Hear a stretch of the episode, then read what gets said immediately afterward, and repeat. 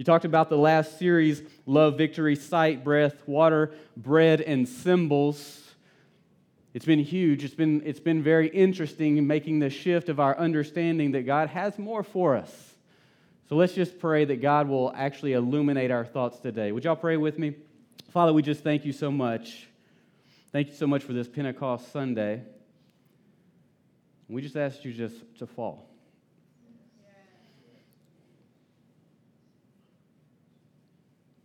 So just come, Holy Spirit. Come, Holy Spirit. Change our hearts, change our minds. Please illuminate your truth in the depths of our soul. In Jesus' name we pray. Amen. Amen.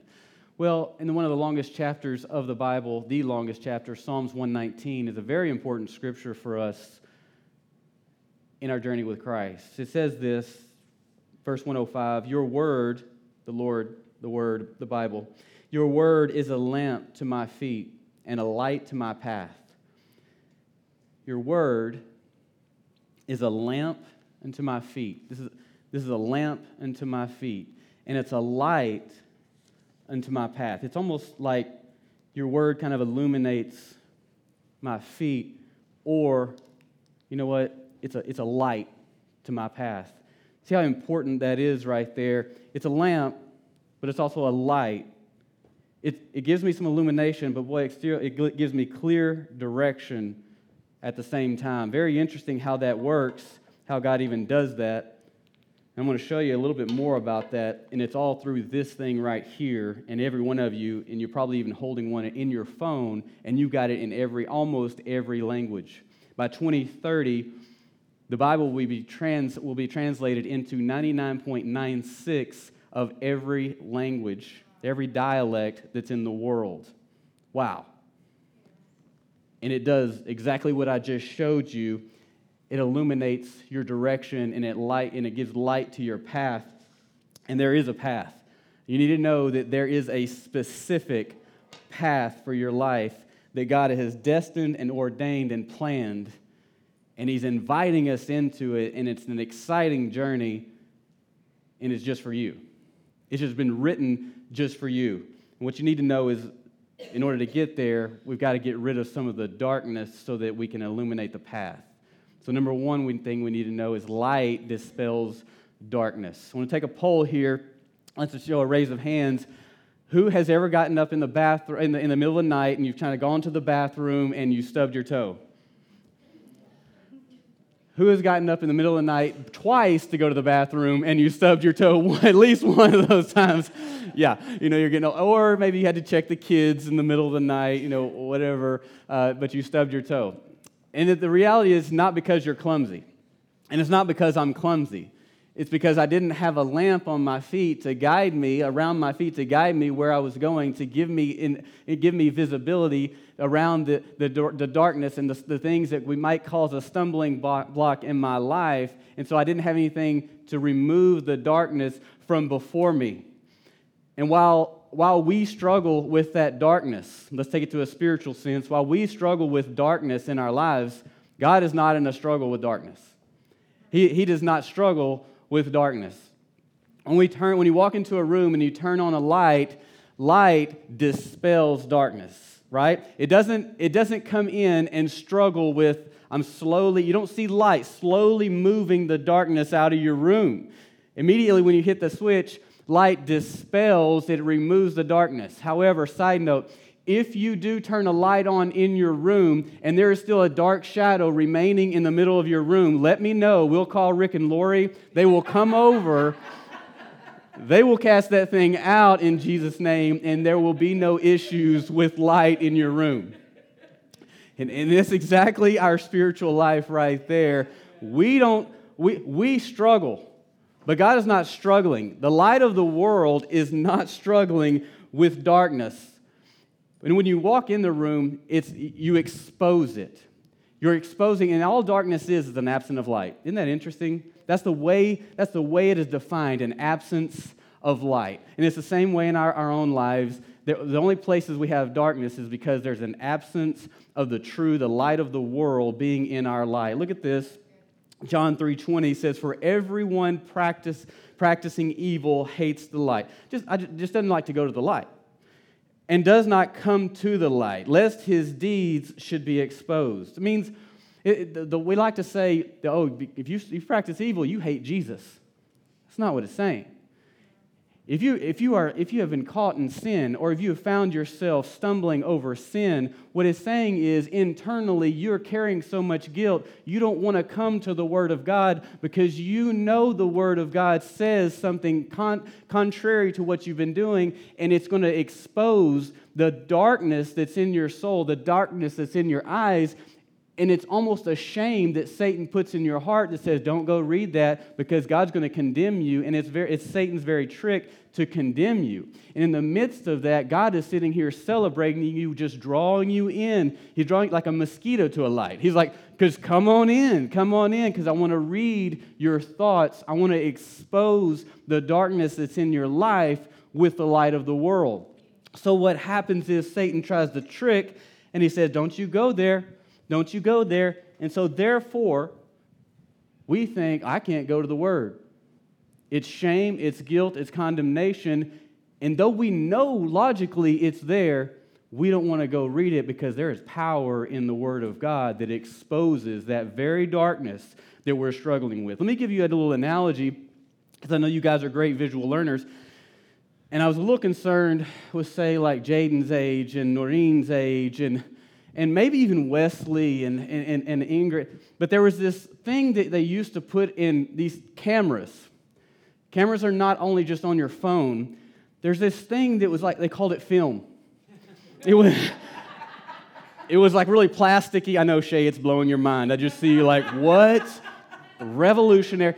It, it, was like plasticky and it, it was kind of a dark brown, and you would put it inside of a camera and you would take a picture of what you're looking at, and internally it would, it would superimpose the image that you're looking at onto that film, and you had to keep it in a dark place. And in fact, you would have to go into a dark room to expose the, the, the picture. But if you brought it into the light, it would expose and dispel everything that was on that film. And there's something very spiritual about that because there's images that we're taking in our mind all throughout the day. Maybe we're tired, maybe we're exhausted, maybe we're hungry, maybe we just haven't fed on the Word of God, the bread of life. We haven't had the wellspring coming up in us a while, and we're taking mental pictures of things we shouldn't. Maybe it's a, a lustful image of, a, of another individual. Maybe it's a, a vehicle you really wanted. Maybe it's a career you think you should have. Maybe it's a house. Well, I've been looking at all these houses, and I'm just starting to lust over these houses. Boy, I want. Boy, I want that. I want everything that comes with that. And we start to build up these mental pictures, and all of a sudden, those things become such a focus that they drive our internal existence and why we do what we do, the decisions we make, all of a sudden come out of these lusts of the flesh, the lust of the eyes, the prides of life, and they start to move us forward and all of a sudden, we are like a deer in the headlights and we can't see anything that's really going on because we're so shell shocked on these, these, these prideful, these desireful, these lustful things. And here God is saying, hey, let me just, let me just expose that for a second. Let me, let me bring that out. And if there's darkness in your life, let me tell you, you need to bring it into the light of the word, the word, and it needs to be exposed. Those things need to no longer drive our decision making why we do what we do. And it's time for us to go into the light of the Word and start reading God, what, is you, what do you say about this? What do you say about those things? What, are, what does your Word say about those things? And, and I'm going to show you how to get into that. I'm going to show you how to understand that a little bit deeper. Look at this. Luke 11 33 and 34 says, No one, when he has lit a lamp, put, puts it in a secret place or under a basket, but on a lampstand, that those who come in may see the light. the lamp of the body is the eye. Like you might have a, when we're going to talk about LEDs, you might have a 3000K, or maybe you have a 4000K, or maybe you have a, a So Let's talk about 20 watt, or a 40 watt, or a 60 watt. The higher that number goes, the brighter it gets, right?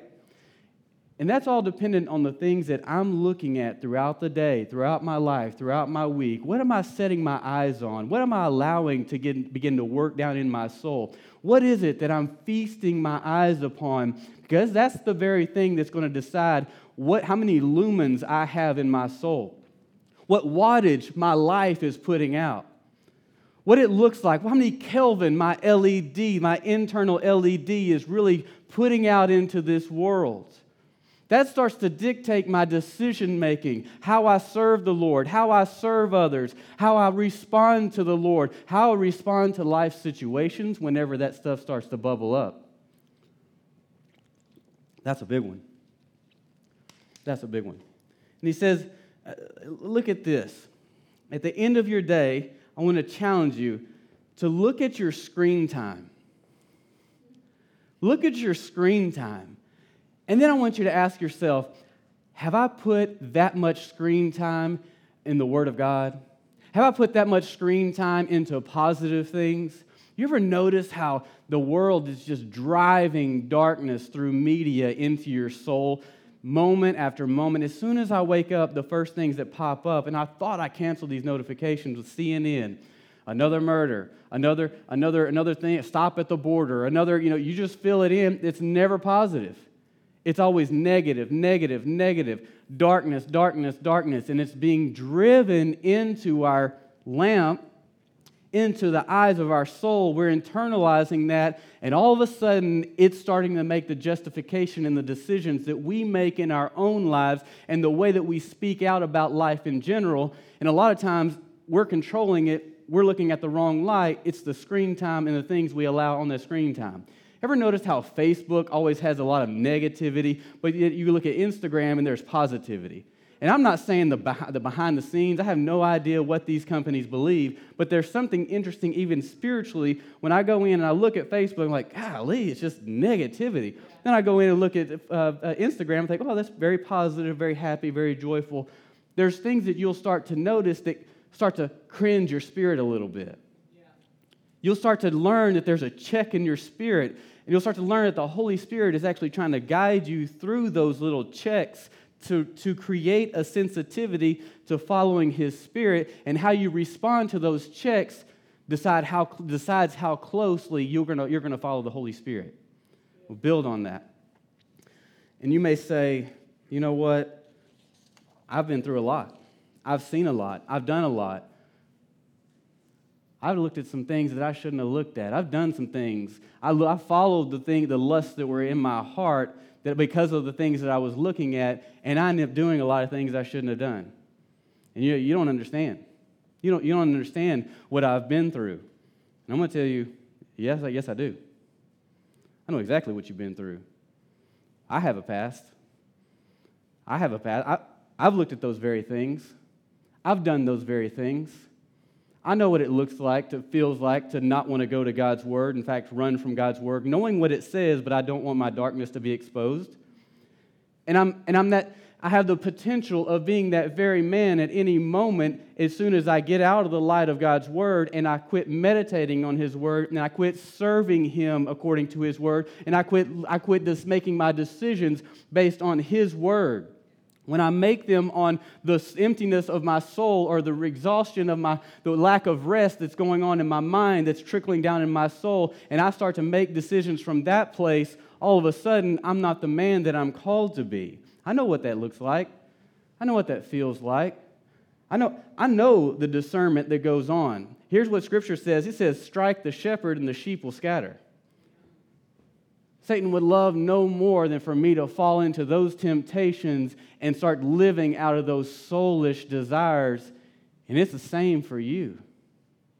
It's exactly the same for you. This is exactly the reason that you have even so much more pressure on you, keeping you from reading the Word of God and keeping you from serving God altogether, because He knows once you start realizing what your purpose is, it just lights a fire up inside of you, and you know your calling, and you're willing to do anything, sacrifice anything to go after that calling, and that is dangerous to Satan.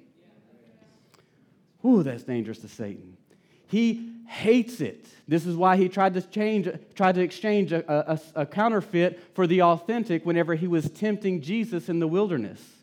Everything that Satan knew that Jesus was purposed for, he was trying to offer a counterfeit version in the wilderness with, with, while he was there with all of his wild beasts. Remember last week? And Satan's doing the same thing for you because he knows what God has created and purposed you for, and he trembles and he's trying to put his fear in your life. And the moment we get out of this word and we forget what Jesus says over us, that God the Father is singing songs of deliverance over us, we start to believe the lies of the screen time that we've been putting our eyes on.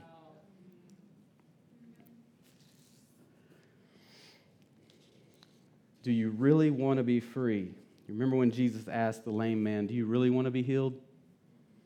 Do you really want to be free? That's the big question. Because when we really want to be free, we'll do whatever it takes to find freedom. We'll do whatever it takes. And I promise you, if you will read God's word for at least 30 minutes a day and meditate on his word, you will expose the dark images that are in your lamp that have trickled down into your soul, that have caused the decision making that's keeping you in the bondage or the situation that you might be in, the life pattern that you might be in. You expose those things in the Word of God. I promise you, you will start to see those old images, the things that you might watch and you had lustful feelings over. Whenever you see those things again, you'll cringe inside. You'll feel that prompting of the Holy Spirit and say, I don't want to get any close to that. And when you do, the very things that you've been striving and praying and seeking after, because you are willing to listen to the Holy Spirit, God will give you increase. The reason is you've removed some things that He didn't want in there. He's identifying. You took a risk because those things were comfortable before. That was a comfort zone. I can hide this, I can keep hold on to this, and nobody will ever know. But when God starts to expose those things, He's saying, i have, I have greater things for you if you will partner with me and remove this from your life. Increase begins to happen. Guess what that good news is there? More challenges come along. Look, Psalms 118, 28 says, For you will light my lamp. You, Lord, will light my lamp. The Lord my God will enlighten my darkness. Man, isn't that beautiful? Isn't that beautiful? I want to tell you about a dream that I had while I was living in Austin. In fact, that, that's part of my dream that made me, made me, moved me to Mary Alley. I woke up in the middle of the night and just this dream had resounded inside of me, and it was the darkest of dark places and I saw something way in a distance, like a, a, gold city on a hill. However, I knew that there was other hills before it in between me and that city. I could see the caps, so the, the heights, the, the little mountains, the cusps, the, the covers of those hills. Well, in a moment, there, there appeared the image of Jesus, uh, the shadow of Jesus, the appearance of Jesus, what I knew to be Jesus. I'm not going to say that Jesus in all of his glory showed up to me. It wasn't like that he showed up and there was like an internal conversation going on and all of a sudden there was a, a, a, gold block that lit up in, in front of me and then there was a woman and then there was kids and then there was people and the, the internal conversation immediately led me to know that if i follow him one step at a time then he's going to bring he will bring the wife that he has for me he will give me the kids that He has for me. He will bring the friends that He has for me. He will bring the ministry that He has for me. And as I thought through internally the things that He was showing me, another step lit up and another step lit up. I couldn't see the whole path. In fact, I knew it was going to be ups and downs. But I don't get these things unless I trust Him in this thing. That was huge. Yeah. To understand that one, one, one light, one step at a time, He's going to illuminate my path. God will enlighten my darkness. And boy, I had some stuff to get out of me. So, number one was light dispels darkness. Number two, light recovers lost things. And if you lose something, go get your light. If you lose something, go get your light, right? You go, if you're in the car, and not lost something in between your car, your seat, and, and the little, the little uh, console right there, you're in there looking, you're underneath, you're trying to find that thing, or under your bed. Where is that? All I can see is dust everywhere. You're, you're looking to try to find where that thing is, right? And that's the same thing. When I lost something, I need to go get in the Word. I need to find what it is. Look at this. Luke 8, 15, 8 through 10 is a parable about coins, but they're just a symbol. We're talking about symbols, a symbol for people. Or what woman, verse 8 says, or what woman having 10 silver coins, if she loses one coin, does not light a lamp, sweep the house, and search carefully until she finds it? And when she has found it, she calls her friends and neighbors together, saying, Rejoice with me, for I have found the peace, talking about people, which I lost. Likewise, I say to you, there is joy in the presence of the angels of God over one sinner who repents, over one sinner who repents. And while Satan is condemning and trying to bring division, God is encouraging and he's trying to bring hope and enlighten your path to freedom. Because he knows, boy, if this one thing, if, if, if, God, if, this, if, my, if my saint just repents over this one next thing, there's going to be a great illumination, there's going to be a great change, there's going to be a great shift for the body in which he influences.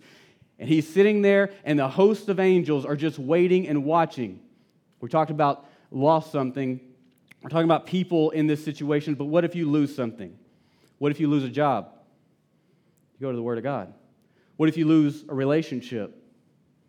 You go to the Word of God. What if you lose an investment? The answer is in the Word of God. What if you lose your integrity? You go to the Word of God. What about your reputation? You go to the Word of God. What you need is in there. Remember, we're talking about true riches are people to God. This is why God tests us with earthly wealth earthly riches. Our minds are so focused on the soulish things. God is trying to check the condition of our soul with these earthly things to say, can I trust them with real, real riches? There's a shift that has to happen from soul to spirit, and our soul is so stuck, so stuck on earthly things the pride of life, the lust of life. He's saying, Can I trust you? Can you hand over those things for people? Can I trust you with these things? And look at this. Let's talk a little bit about control and trust because there's a natural transition. There's a natural transition when it comes to even to our kids, right? As they transition, whenever they're children, like Naomi, you're telling them everything they need to do. Here's what you do. And they get into adolescence, you start asking them the right questions so that they know how to answer those questions, so they know how to make decisions on their own. And then hopefully you've done a good job so that by the time they turn into adulthood, we're supposed to be able to start releasing control and trusting that we have enough trust and openness in that relationship so that we can at least still speak into that situation. And that's, that's the struggle with us in our walk because we still want to have control over everything. And our soul has a struggle trusting God with the decisions of our life, His word and His voice. And we want to hold on and control everything that takes place because of the issues that are going on in our soul because of the thing that we've been illuminating our lamp with. And the very abstract, the opposite thing that's driving us is the very thing we don't want. And we fall into this situation over and over and over and over again. It's the same when we make decisions from our spirit. We release control when we start making decisions from our spirit rather than our soul. Look at this. Remember Hebrews 4:12 says, "For the word of God is living and powerful and sharper than any two-edged sword, piercing even to the division of the soul and spirit." The word of God it, it pierces even to the division of soul and spirit and joints and marrow. And this word of God is the discerner of the thoughts and the intents of my heart. We make decisions from our soul. That's our mind, our will, and our emotions. That's where we're making all of our decisions and all the effects of life and what is happening has, is a fruit and is a result of things that have happened right here mind, will, and emotions. And that's how we decide things. But the Bible doesn't divide the soul, it divides the soul and the spirit. It divides what we think is right, what we feel is right, with what truly is right. I want you to get that. What we think is right, well, just, I just think this is right, or, or this just feels right, with what really is right. That's how the Word of God divides what we are to believe and what we are to live out. And this is important because when we're carrying around wounds in our soul, it's hard for us to respond to life situations in a way that truly is the light of God's Word. This is why when we say things like, I'm just going to be me, that could be one of the biggest problems that we have. Because because most of us are in bondage to the very definition that we have of freedom. Well, I just want to be free. Okay, yet your freedom is driving you further and further into bondage because you're making decisions on what you think is right or what you feel is right rather than going to the Word of God and saying, oh, this is right. This is what is right. And it, it I love this quote. Even a good answer to a bad question is not a good answer. We got to start answering, asking ourselves the right question. Not how do I feel about this or what do I think is right, but what does God's word say? These are two different answers. These are two different answers. And one has value, one gives life, one, one has prosperity, because when, we when we live according to the Word of God, we're talking about when the prosperity, when God comes alongside us and He can bless what He says. I'm not talking about all this financial, uh, name it and claim it stuff. I'm talking about when God actually moves on our behalf because we're willing to live and decide and, and sacrifice according to His word. The light of the world. Being in God's word brings healing when we will get into it before we make decisions on our matters of life and relationships. Our current, get this, our current levels of freedom draw us into new arenas for wholeness. Our current levels of freedom draw us into new arenas for wholeness. Let me say it this way our current level of freedom brings encounters of old wounds. We go around, this is why say this is why God says when He's going to drive out the nations little by little so that they don't overcome you, yeah. we get levels of freedom. I got this this morning actually in worship we get levels of freedom. I knew I was supposed to bring this, I didn't know why. And it's like we have this, we're, we're like this lake of water, we're body of water. And, and life happens and we get junk. We get junk that just kind of sifts down to the bottom of, of our souls. We got little stuff that's kind of floating around, particles, you know, yay, that's easy stuff. That, this, this is tough stuff. My mom left me when I was young. I got molested. I was raped. I've been bankrupt. My friends in fifth grade wouldn't accept me. All the kids at the lockers laughed at me and put things on my locker. You think that doesn't bother you, but it does. Yes. It's, it's equally, it's almost as bad as having been, been raped, been molested. It's all your response to the situation that takes place. None of these are okay. None of these are validated. All of these are real. And all of these control our lives, especially undealt with. My pastor didn't like me.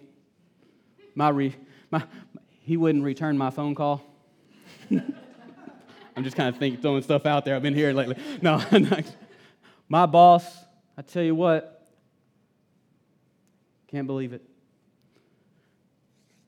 Little stuff. Somebody hit my car with a, with a cart in Walmart. now the sun shines. We know Nat, God gives us the ecosystem. It's pretty, pretty. This is not. This is the sun. Now the sun is not the sun. Okay, we're not going to get into that different religion stuff. But we know there's evaporation in life, there's situational changes, there's things that we go through, and we're not in the Word. We kind of we kind of lose some of our some of our fluid. We kind of we, we don't retain everything when we're not in the Word of God. We're not really spending time. He's still shining light. He's revealing stuff. This is starting to come to the surface. And we start to deal with this stuff a little bit, and we think, man, I'm good. I am free. I finally forgave the person who put a dent in my SUV with that cart. I've learned to park out by the Walmart gas station now. That's my wise response.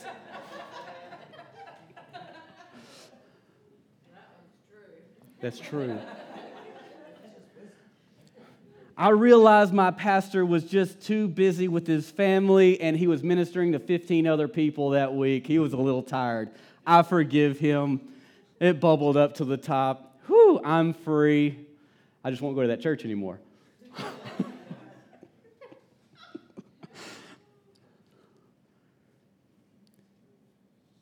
then life happens and it continues, and we're doing pretty good for some reason we're, we're not getting all the replenishment. We go through seasons. It's a rainy season. We got into the word. We got we raised up a little bit. We go back and forth right here. But then all of a sudden we have an interaction with the holy spirit. And who's the wellspring of life? Spring up oh well. And then life starts to just bubble up. And this is where this is where the sustaining life happens but boy, it starts to it starts to move this stuff up. It starts to bring up old stuff. Here, here's the line where I'm moving into new levels of life and new, new levels of spirituality, new levels of relationship. I'm, I'm getting back in the game. Yes, I was divorced, but I'm going to get back out there because I'm completely healed from everything because I gave it enough time. That marriage stuff starts to come up, I can't believe it. They're just like so and so. I got some daddy issues. My husband's just like. I got some mama issues. She left me. All women. You can't trust them. I'll never open my heart to these people. You can't trust them. They're just going to leave you just like your mother did that stuff starts to bubble up. And when we live out of the soul, we repeat the very situation that we tried to get out of.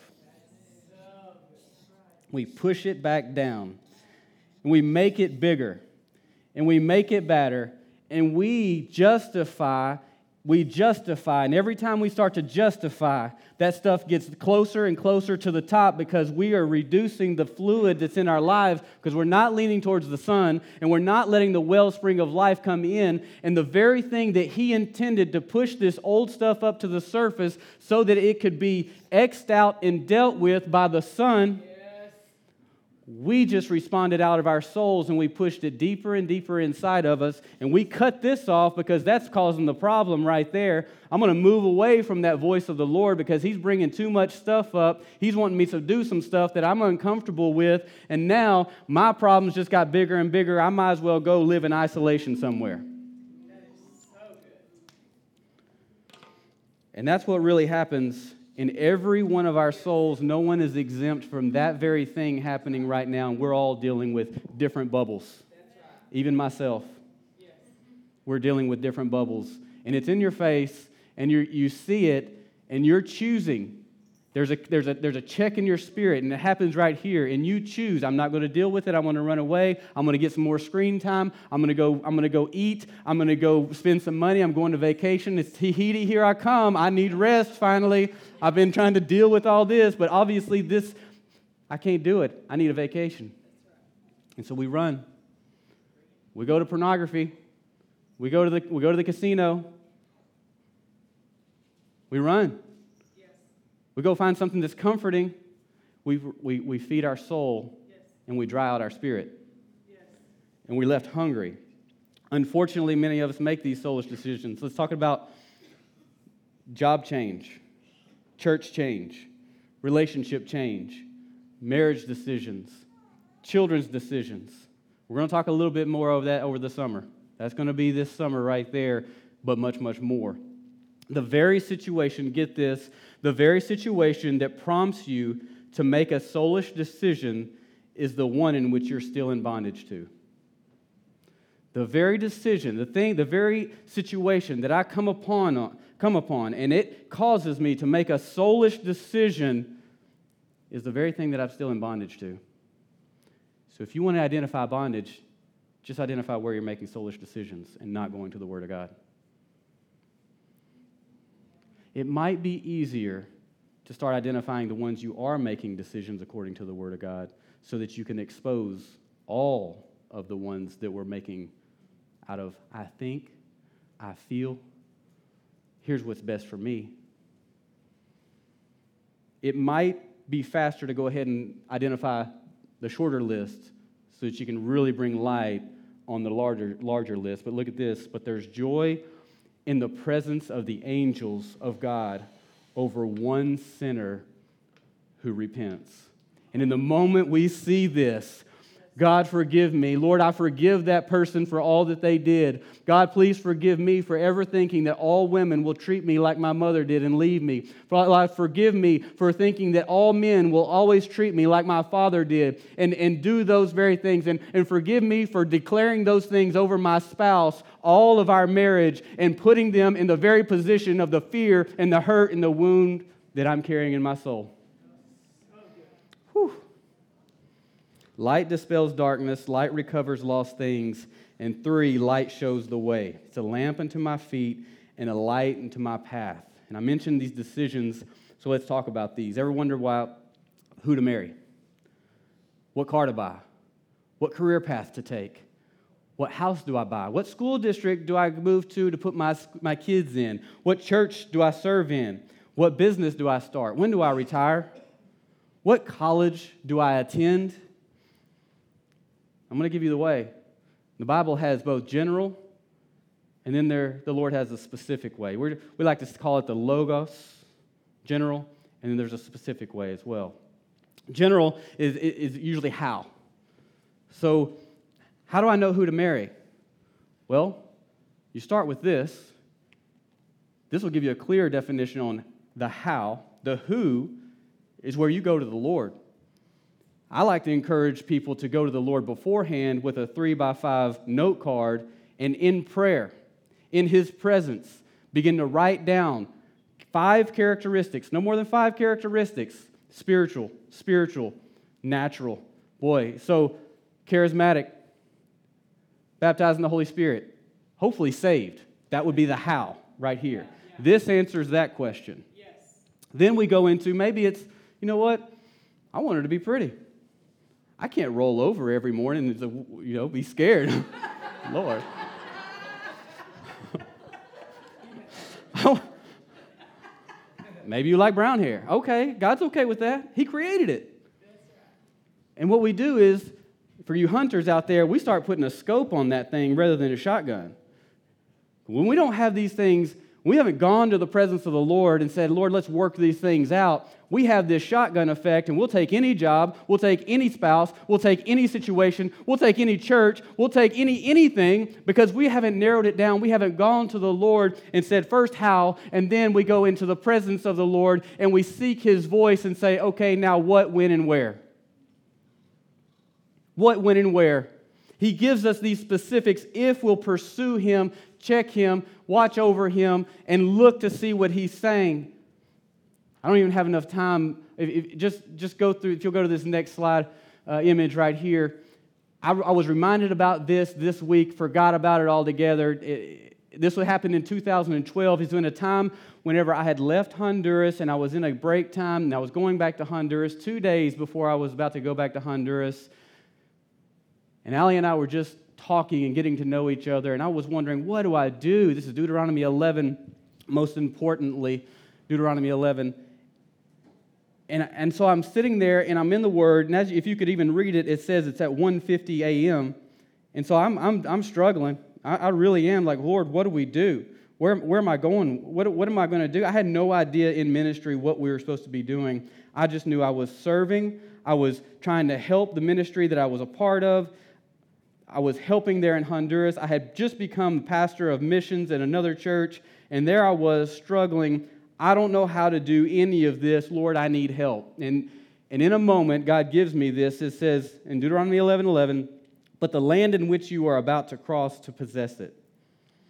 A land of hills and valleys, drinks water from the rain of heaven. And boy, that, that definitely described the spiritual journey I was on. It also described the place I was going, the geographic location I was going.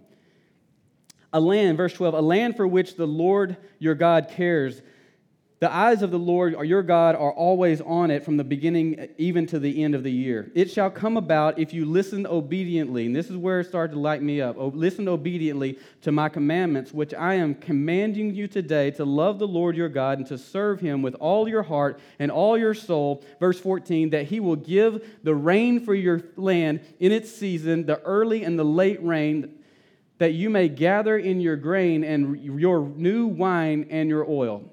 To me, he was speaking to me, he's going to provide provision if you'll just walk in obedience. And boy, it ain't easy. It's not easy because my soul is like cut and run. I don't know what I'm doing. I'm out of here. Verse 15 says, He will give grass in your fields for your cattle, and you will eat and be satisfied. Then he goes into the beware of your hearts, not, that your hearts not deceived, and that you do not turn away and serve gods, other gods, and worship them. He continues on through 18, 19, 20, into 25. And in that moment, I'm reading the word. He takes both of these, he illuminates the word of God, and he says, I'm about to show you your path. The natural man says, okay, great, there's mountains, and hills, and valleys, and there's going to be some rain. Wonderful. But when the spiritual eyes are opened up, God starts to illuminate the Word of God, and He starts to show you something specifically for you, and He translates the very general word that He has, and He turns it into something very relational, very revelational, very emotional, very powerful. And all of a sudden, you go from a time of, I don't know what's going to happen, to that's what's going to happen. Yes. Yes.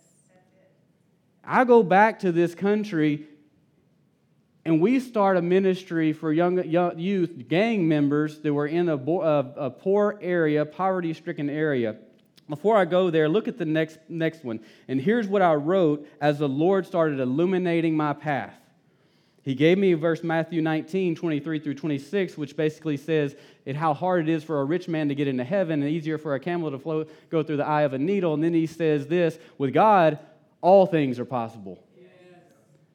And then he writes, I start writing this in our works and ideas, it is, it is not possible, but with God leading our decision making and visions, this is 2012, with God leading our decision making and visions, all things are possible. We can't save the people, but our obedience to what God is calling us to do, He will save them unto Himself. We shouldn't minimize what God is wanting to do into one controlled situation, but be fruitful and multiply what He is doing within us, with, with us in many areas building relationships, establishing people where they are. This coincides with what God originally put on my heart in supplying the needs in areas where people are wanting to passionately serve Him. We need to train and have workshops. Does that sound like Thrive Community Church to you? I haven't been reviewing this. This is something that God illuminated seven years ago and stuck down in my soul because I allowed Him to show me through this. I allowed Him to illuminate this into my soul and let this take place of, I don't know what I'm going to do. I'm going to cut and run. I quit. I'm out of here because nobody else will tell me the answers. I'll go to the Word of God and see what He says about it. And that was about that was about the most of it that happened in that season. A few months later, I come back to the States. Now, uh, transition happens. I'm staying in the States now so I can learn to shepherd the people. Meanwhile, the people that I trained up there continue that youth ministry. Now they've graduated out of high school. They've taught these kids how to build guitars, how to build furniture. They've graduated them through mechanics classes. They're learning English. These are former gang members. And let me tell you this the first group that we tried to, we ministered to, one of them got shot in the head right behind the church that we, that we were ministering at. Wow. He was the most hungry. You could see it in his eyes. For about two weeks, it held off everything that we were doing, and then the rest of them came back.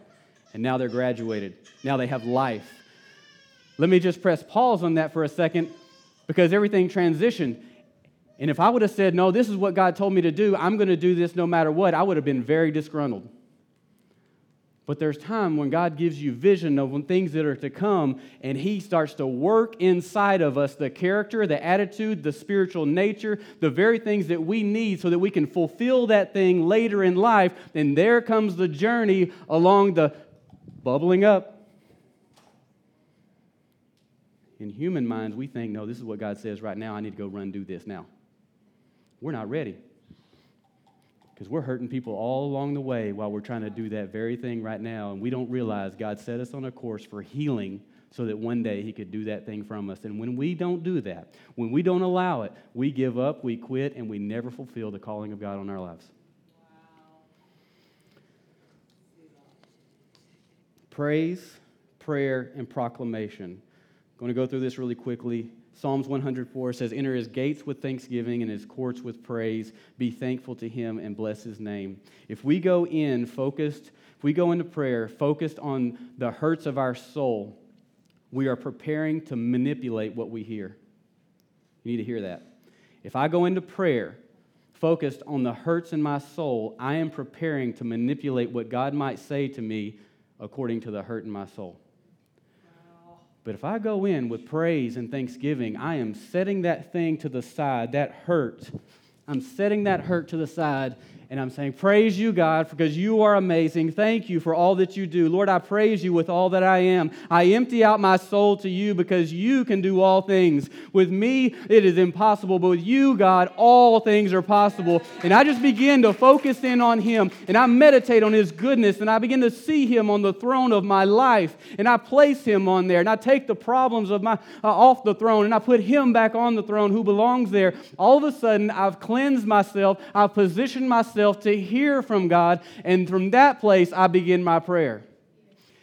I encourage you to start writing those things out. Here's what I feel like God is saying to, my, to the depths of my soul. I may not even agree with it because it's, it doesn't feel right. It doesn't feel good in the sense of, I don't know that that can even happen. I don't like this, but you're allowing God to lead and not to hurt in your soul. He may be saying, You need to go forgive that person. You need to call that spouse that beat you and tell them how much I love you and I'm thankful for all that we had. And I'm so glad that God is doing something in your life. And I've been praying for you. And so thank you for the situation situation that we were able to go through. Ouch, that hurts.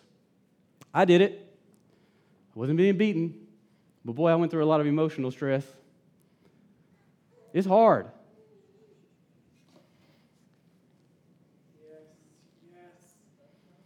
I don't want to take it into this one.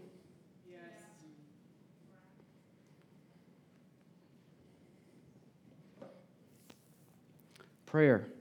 Be anxious for nothing. If I'm anxious for something and I'm in prayer, I need to, I need to, go, I need to go put it to the side. Philippians 4 6. Be anxious for nothing, but in everything, with prayer and supplication, with thanksgiving, that your requests be known to God. Proclamation. Are my thoughts? What's this situation that I'm dealing with, the situation I've been through? God, what does your word say about it? I need to declare your word over this situation. I need, I've taken from you, I've heard you, I've written out my prayers, and I'm listening to you, Lord. What does your word say? How do you say to deal with this and walk, walk through this thing? Because now I'm positioned in a place of humility and submission before the King of Kings and the Lord of Lords in His throne. I am now at His feet, allowing Him to be the Lord rather than my hurt to be the Lord. And I can do some stuff from this place, but from here, I'm proud, I'm arrogant, and I'm defending my wounds. I'm justified. And for some reason, I keep getting more shallow and more shallow and more shallow. Proclamation, agreement. Real, real quickly, the Old Testament is 100% true. Even Jonah in the well, it happened. But for exegesis purposes, you need to know that there is, there is allegorical content in the Old Testament that you can take and you apply it in the New Testament. New Testament is 100% application. I'll give you an example. This week, we were eating our families together, and uh, Allie said, Oh, Lord. And I said, I prefer that you call me Little L. Abraham called Sarah Lord. It just makes me feel uncomfortable, especially in the presence of others. Allegorically, you don't have to call your spouse, your, husband, your wife, Lord. New Testament says you should respect him. You should respect him. You see the, you see the allegory and then the application. And so know that whenever you go to find a word from the Lord in, in the Word, know that there's in the Old Testament, there's great allegory, but it's all 100% true. But it should point us to a principle that we can apply to our situation. It gives us the how. God can illuminate that and give us the who, the what, the where, the when. And then we just trust Him from there because that's the spirit empowered life right there. This book, this book is more than words and it will change your life if you'll read it if you'll meditate on it. And if you'll, you'll read and meditate on this word 30 minutes a day for two months, you will read through the whole New Testament. Just 30 minutes, two months, every day. And those images that are in your soul will be exposed. But beware, because they're going to bubble up. They're going to have to be dealt with. Just do it. Just do it. I want to pray for you. And just ask the Holy Spirit what's the one thing that you want to illuminate in my life? What's the one thing? The, ble- the best place from there is just to agree with Him. You're right, Lord. You're right, Lord. And he may even be giving you a verse or maybe some podcast or pastor you heard them in a long time ago and you know it, but your soul wrestles with it. And it's that whole control and trust thing. And what the enemy doesn't want you to know is for as long as you hold on to that thing, it controls you. And for as long as you hold on to that thing, you can't find the healing that God has purposed for you. And I know I touched on a lot of difficult topics today, but I want you to know I've been there. I've been through it. I understand. There's no condemnation in this place, there's healing in this place, and it's being brought up to the Son. Let's deal with it. Father, I just thank you so much for your grace and your mercy. Thank you that they are new every day. And thank you that you're bringing things up so that you can heal, you can solve, you can resolve, that you can strengthen your saints through. Thank you for your word and thank you that it's true. Thank you that they are more than words. Thank you that you light our path when we submit our, our souls and our issues, our struggles to you, and we, we let you illuminate everything that we are according to you and your word. We praise you. We lift you up. In Jesus' mighty name we pray. Amen.